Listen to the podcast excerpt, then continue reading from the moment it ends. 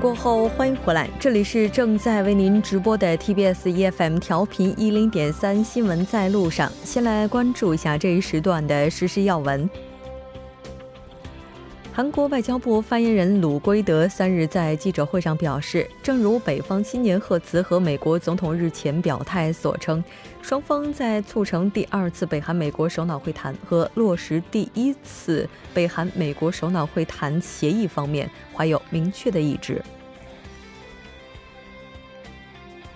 三日，青瓦台特别监察班工作时期提出，政府存在监视一般市民嫌疑的搜查官金泰宇以证人身份接受了检方调查。此前，金调查官曾多次通过媒体表明立场，但接受检方调查尚属首次。青瓦台已经以泄露公务机密的嫌疑检举了金调查官。根据中国新华社北京消息，二零一九年一月三日十时二十四分，嫦娥四号探测器自主着陆在月球背面南极艾特肯盆地内的冯卡门撞击坑内，实现人类探测器首次月背软着陆。经过约三十八万公里、二十六天的漫长飞行，一月三号，嫦娥嫦娥四号进入距月面十五公里的落月准备轨道。根据韩国海洋警察厅三日发布的一项统计数据，二零一六年至二零一八年，在半岛西部海域北方界限附近非法捕捞的中国渔船骤减百分之七十一。同期非法捕捞的中国渔船从日均一百零九艘减少到三十二艘，被韩国海警扣留的渔船数量从两百四十八艘减少到了一百三十六艘。被驱逐的数量从一点二零三三万艘减少到了二零一九艘。好的，以上就是今天这一时段的实时要闻。接下来的一个小时将为您带来今天的科技新视野、新闻放大镜以及我们今天的中国实时热搜。广告过后马上回来。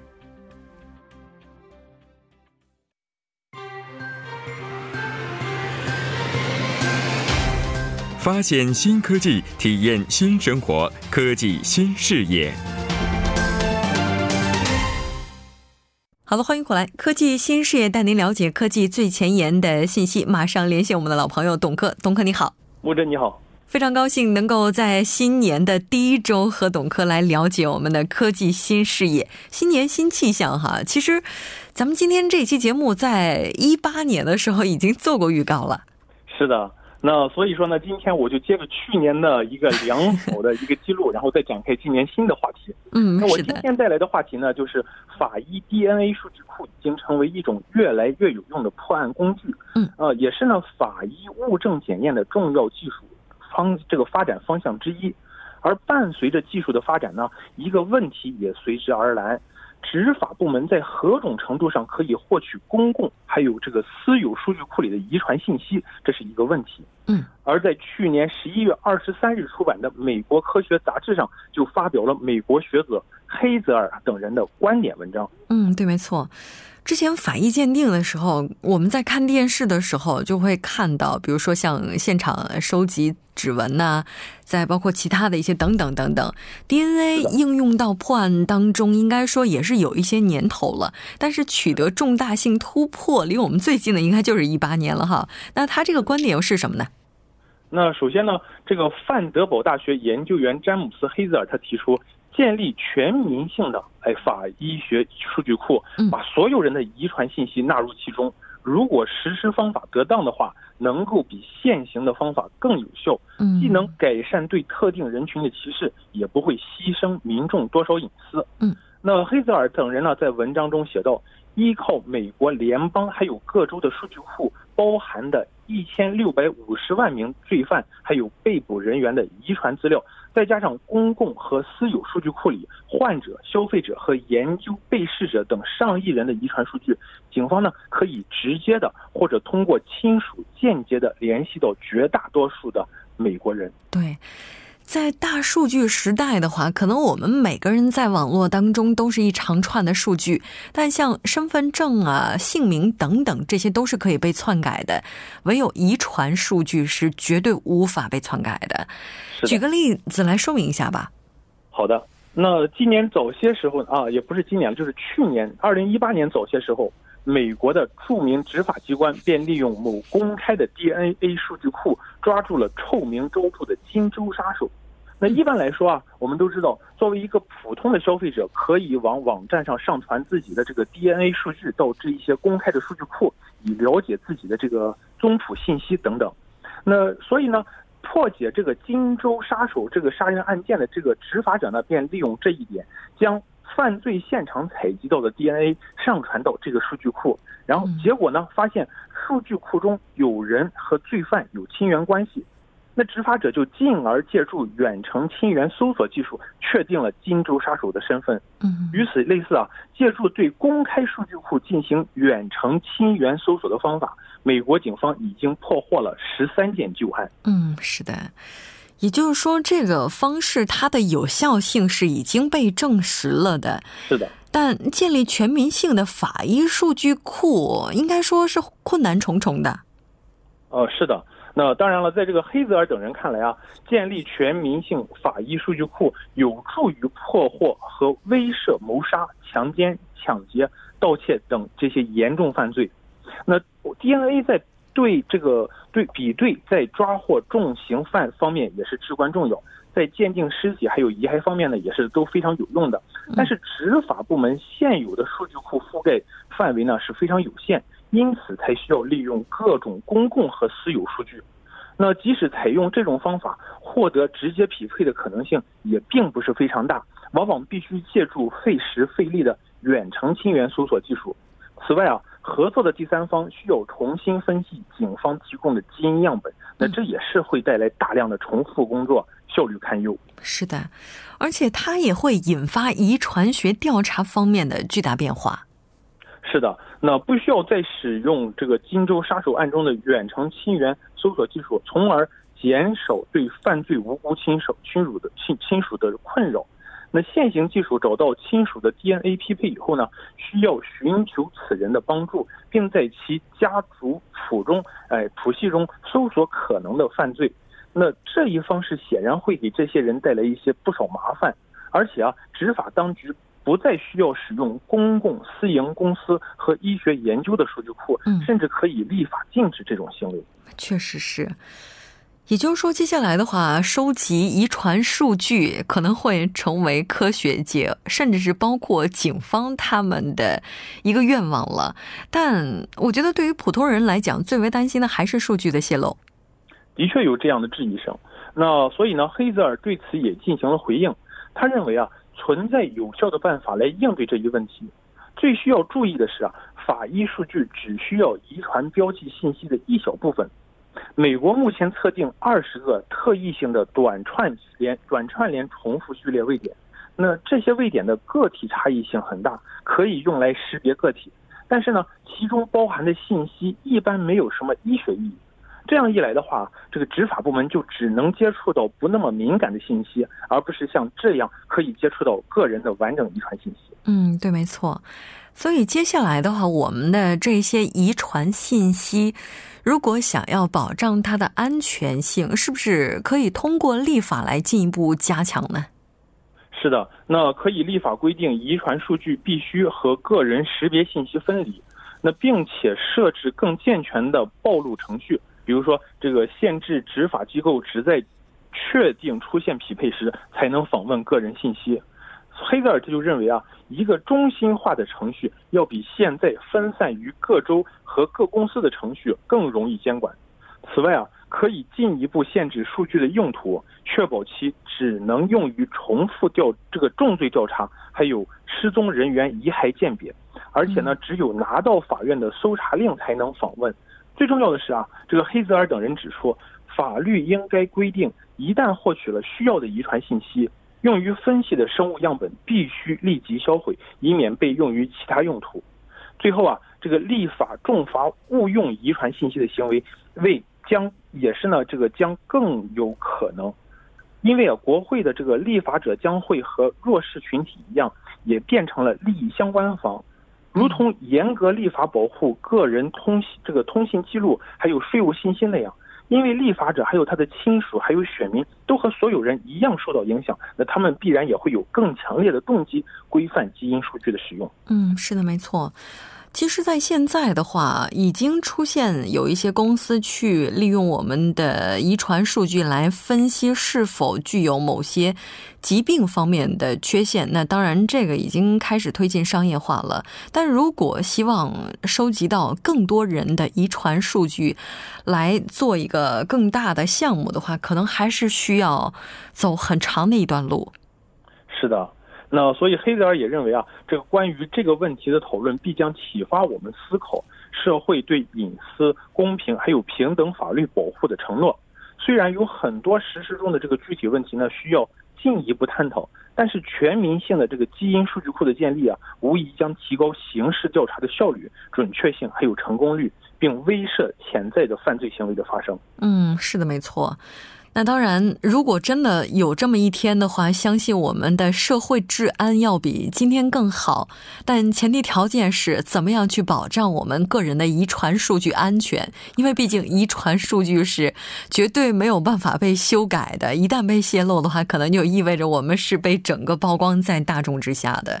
非常感谢董科带来今天的这期节目，我们下期再见。谢谢主持人。接下来关注一下这一时段的路况、交通以及天气信息。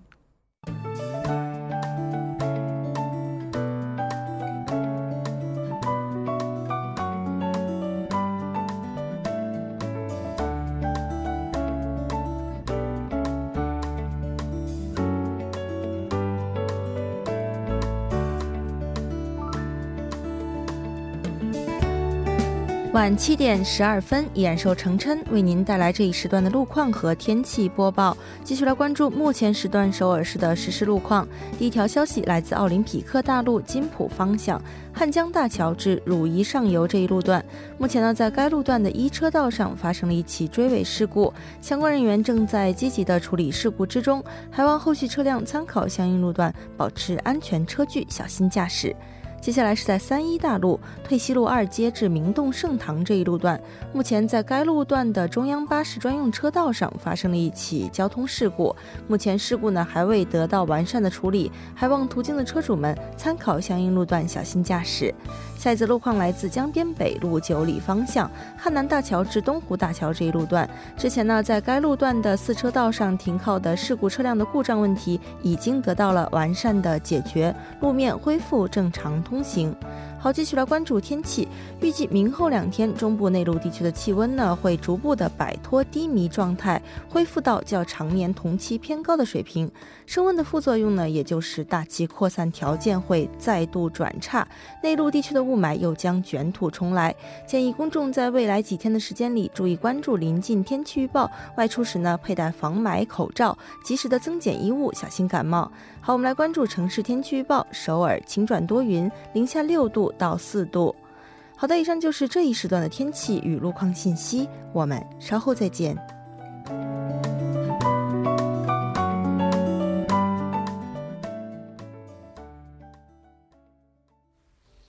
好的，欢迎回来，多角度、全方位为您深入剖析韩中两国时事热点焦点。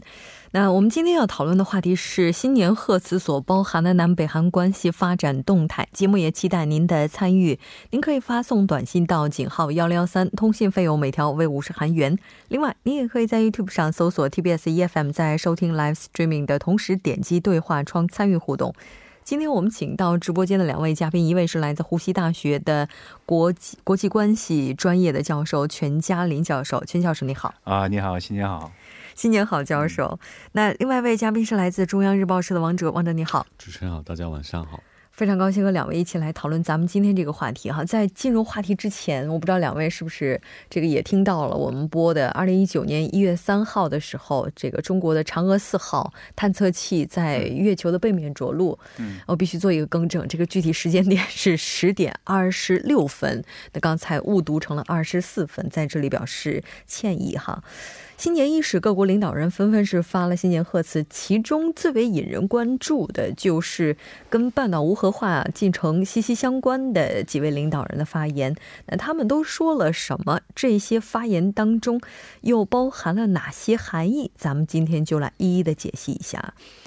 我觉得最为受关注的，应该还是北韩的最高领导人金正恩吧。对，其实说到这个新年贺词哈，我觉得其实都大同小异，嗯，就无非就是回顾过去，然后展望未来嘛。那首先他肯定在这个贺词当中啊，也是回顾了一下去年这个北韩经济社会发展取得一些成就哈，肯定要大肆的讲一下自己有哪些功绩。那并且呢，他也对今年各行业各领域的建设也提出了一些目标和要求。当然这些都是北韩国内的事情，所以大家最关注的还是他提的关于有这个。第一个是关于韩半岛，第二个可能关于这个无核化这两块。那其中呢，他说呢，他是包括外交这块也是比较引人注目嘛，就包括他讲这个北韩呢将会继续。本着这个自主、和平、友好的理念，强化与这个社会主义国家的团结协作，发展所有与所有对北这个友好国家的关系。哈，关于南北呢，他也是提到，去年是这个南北关系取得一个很好的成果的这么一个一年，那也希望以这个成果为基础来取得更大的进步。那同时，他也是表表达了这个北韩有意在这个没有任何前提条件和代价的状况下重启这个开城工业园区和金刚山旅游，这点还是蛮值得这个大家关注的哈。那最后就是关于无核化，无核化的话，他也是说呢，呃，实现半岛的完全无核化是北韩。呃，这个劳动党和这个政府不变的立场，以及他本人的一个坚定意志，哈，可以说是再次把他的这种意志给大家确认了一遍。对，其实提到二零一九年重启开城工业园区，包括金刚山，那。卡在前面最大的一个关卡，可能就是国际社会的对北制裁了。其实这方面的话，我们也看到韩方的分析表示，哈，北韩它可能也是这个在言辞当中包含了希望韩国能够更加积极的去斡旋这样的一些信息。那今年的话，北韩方面，特别是像这个除了这个贺词之外，哈，像他的这个着装，我们看到这几天韩国方面的分析也是非常多。是啊，今年的那个金正恩的那个新年词，新年贺词是非常引人注目的，因为是去年不是他参加那个。呃，有三次的那个南北双方会谈了嘛，而且加上这个今年的一些新年贺词当中，有很多方面的一个破格，嗯，呃，他的着装啊，或者是场所啊，或者是他的一些一些形式啊，都是跟以往不同的。呃，当然，他就是新年贺词的那个总体内容来看的话，还是向国际社会。呃，甚至一种橄榄枝的那种态度，但是这个橄榄枝当中也有一些字啊，就是说应该怎么理解他的那个新年贺词，也是要值得关注的一点。但是在目前为止，他的那个新年贺词当中的内容啊，刚刚才那个王记者也概括了几点，呃，其中一个是那个无核化有关的东西，他在今年的那个新年贺词当中强调说这个无核化。呃，是跟过去有一点不一样。呃，时隔八年之后，就是投呃说起来的那个无核的内容当中，他只强调了未来的核，没有提到现在的核。啊，所以呢，就是说，呃，一般用核国家所说的一种态度就是这样了。未来的我，我不要搞实验了，我不要扩散了，我不要就呃做一个。呃，核威胁等等，但是呢，现在的核应该怎么处理？现在这就是那个现在呃，这个半岛无核化或者是北韩无核化的一个关键因素，但是它没有直接涉及到这方面的内容，所以呃，我们还得要进呃好好观察，到底它的那种无核化的那个意志到底是有什么样的内容，包含着什么样的意图啊？这还需要那个观察。对。对，其实说到这个无核化之后，我们还不得不提他在演讲中，当然表达了这个伸出了橄榄枝，但是也做出了另一方面的警告。对，这其实就是教授刚刚说的那个刺了。比如说，他说如果如果这个美国不遵守承诺，误判这个北韩人民的耐心，依然对北韩实施这个制裁的话，他们呢也有可能不得不为自身的主权和最高利益实现这个寻求新的一个路哈。嗯。但其实我看今年他这个新年词发表的哈，有几点还是跟往年不一样的。嗯，包括他这个整个影片的形式，其实呃跟往年就不一样。然后其中还出现了几个其他的人，包括他妹妹在内哈，就入场的这个场面。然后地点呢在他的办公室，这好像也是跟以往不一样。而且我们可以注意到他的办公室的背景后边是大大悬挂了他的爸爸和他爷爷的两张照片哈。对。然后他还坐在这个沙发上，穿的呢也不是他一直以来喜欢穿的这个。呃，人民人民装，呃，西装是从去年前年都开始做，对，然后穿着西装坐在这个沙发上，然后以稿子呢，可能也经过背吧，反正看还是比较自然的哈，以一种比较自然、比较沉稳的声音来讲了这个新年词。嗯，至少在那个着装跟那个形式上来看的话，他呃有一个非常有自信心的一个感觉。嗯，啊，就是说，二零一八年一年来他的一些对国际社会的一些态度当中，过去是比较。封闭的，而且是备受制裁的一个国家。而且去年的，呃，整整个一年的那个活动来看的话，它已经被称为一个正常的国家了。嗯，所以呢，他对，呃，这次的那个新年贺词当中，呃，带有一个很大的一种自信心，而且内容当中也可以看到他的那种自信心了。嗯，哎，之前的这个新年致辞的时候，他已经早就开始穿西装了吗？呃，去年也穿了西装。啊，去年新年贺词也是西装哈。对，我们来整理一下这个新年贺词哈。其实北韩呢，在一九九四年金日成这个之后，就从金正日开始呢，他们就一直是没有这个新年贺词，就只是发表一个可能社论之类的。对，这一直到金正恩执政之后，在二零一三年才开始重新，然后到目前为止呢，是一直坚持了五年了。对，这个二零一八年年初的新年致辞，应该说他所传达的信息，在这一年当中基本都实现了。参加平常。冬奥，然后呢，和美国进行这个首脑会谈，哦，首脑会谈。所以一九年的话，我觉得这个从本身的意志上来看，应该也是表达出来了。哎，美国这边的表现也非常有趣。嗯，是这个特朗普通过那个 tweet 啊，就说了，就非常呃，很像这跟金正恩再次见面，然后对，然后这个第二天的那个什么新年贺词当中，他对那个金正恩的亲笔信就是有高度的评价啊，他写的很好，有这样的表达。呃，但是呢，现在美国所要的内容是这个。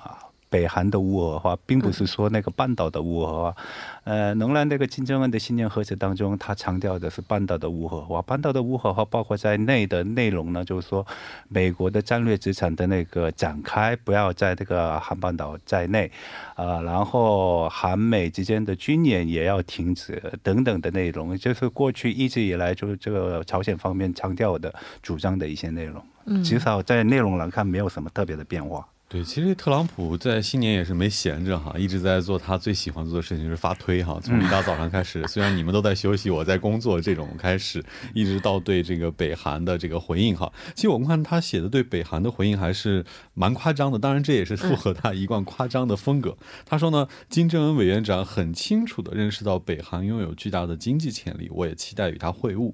这是在推特上说的。那同时呢，在评价他的亲笔信的时候，我记得应该说这是一封。写的非常精彩绝伦的伟大的信件，他每次就是这样说，对，所以这也很符合他的风格哈。但不管怎么样，还是对这个给了一个很夸张的这么一个回应啊。就是他批评的时候也是非常辛辣。夸奖的时候也是搞生意的嘛，啊，搞生意的不会让他那个发火。嗯，是，哎，但其实之前非常有趣的，像美国国务院这边是没有做出回应啊，是婉拒了。这个有人说和目前现在美国它的就是是这个众议院还有参议院正在停摆是有一定关联，当然具体情况我们还是不得而知的。那刚才提到说这个金正恩他还警告华盛顿不要考验北韩对制裁和压力的耐心。如果美国不守约的话，那么他将会去探索一条新路。这个新路哈，我们看到目前特朗普总统是没有一次正面的回应，包括他的推文，包括他就是回应亲笔信都没有提到这个部分。嗯嗯，那这个到底指什么呢？新路啊，这个这个内容啊，就是说我们可能分阶段来分析的比较好一些。比方说一月、二月份，就是春天到春天之前啊，特朗普曾经说过要跟那个金正恩会面啊，这个会面也许不参加，有这样的可能性。如果是没有满意的话啊。然后呢，就是第二个呢，那我他还这个新年贺词当中强调说自力更生的一些内容。那自力更生的内容是跟过去的那些呃苦难的那个心经呃有关的，就是说你怎么制裁我，我还得要我想做的事情啊。所以回到一种一种恐吓吧。所以说这种两种的冷热的一种态度来。就是说，跟呃要占一个主导的话语权啊，也许有这样的那个态度。其实这个新路啊当中，就是他回到以往的那种态度的话呢，我估计，呃，也许不仅是那个半岛的那个无核化进程会处于这个僵局，而且对朝朝鲜的一些呃要求方面呢，就是没有一个好处的。嗯。我觉得有时候这谈判里可能模糊的空间也是一种技术哈。我觉得他这个所谓的新路啊。其实也不难理解，所谓的新路就是你不按我的来，你继续压迫我的话，我也就完全摆脱之前我跟你达成的妥协。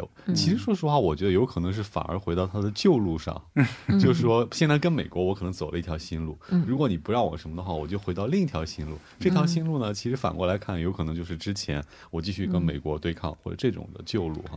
我觉得这是一种潜在的一种，也算是一种小的。要需要了解这次的那个新年核磁当核磁的话呢，就是说要需。要一些韩国话的一种基础了，就是我不会不能不有这样的态度啊，就是这个理解起来很很难理解的，到底要或者是不要。但是呢，一个韩国话当中的这种呃比较比较模糊的或者是不确定的一些态度呢，就意味着就给人家的一种一种施压的一种态度了。你既然不这么做。这这个责任不是在我的身上，而是你的身上的这种概念啊，就是他把自己态度放得非常的低。